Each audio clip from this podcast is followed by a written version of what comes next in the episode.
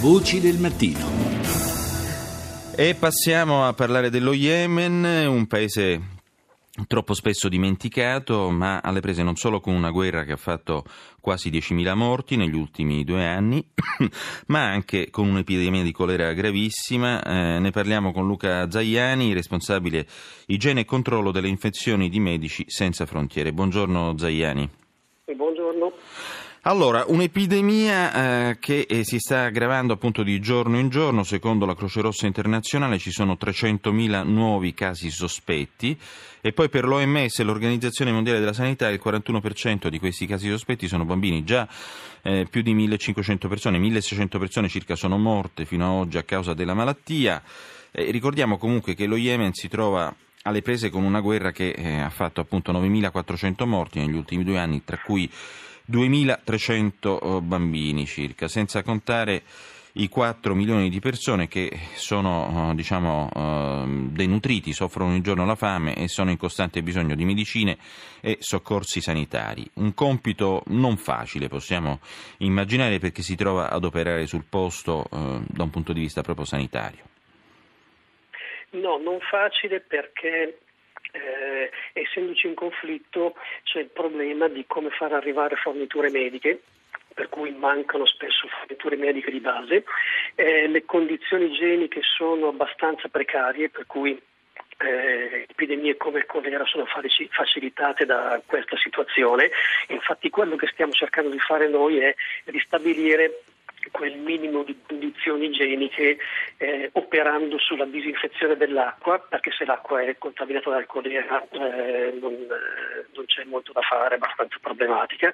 Disinfezione dell'acqua, distribuzione di kit di igiene che spesso sono composte da una semplice tanica per la raccolta dell'acqua e pastiglie di cloro per la disinfezione domestica e anche campagne di igiene in collaborazione anche con altre organizzazioni in modo tale da insegnare loro quei principi di base che dovrebbero supportarli a eh, evitare la contaminazione dal colera.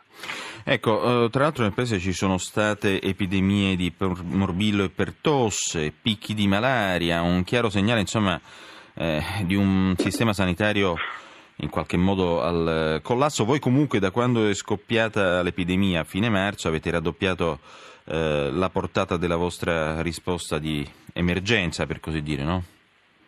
Sì, noi stiamo cercando di eh, velocizzare il più possibile le operazioni tenendo conto dei, eh, dei, vincoli logistici che abbiamo di far arrivare il materiale, far arrivare anche nel paese personale qualificato e ehm, stiamo appunto cercando di operare soprattutto in aree remote eh, che sono quelle aree da dove arrivano eh, la maggior parte dei pazienti e quando eh, per remote intendo valli montane in cui non c'è neanche una strada e gli eventuali pazienti, persone affette dal colera devono camminare per ore prima di raggiungere qualche eh, diciamo, ambulatorio. Infatti il nostro compito è quello di, ehm, eh, come si dice, di mettere in piedi dei punti di primo intervento per fornire delle soluzioni saline reidratanti in mm. queste aree remote. Siccome di colera si muore soprattutto per disidratazione nel giro di 24-48 ore, il fatto di fornire a queste persone un primo punto di eh, intervento facilita di molto il, la,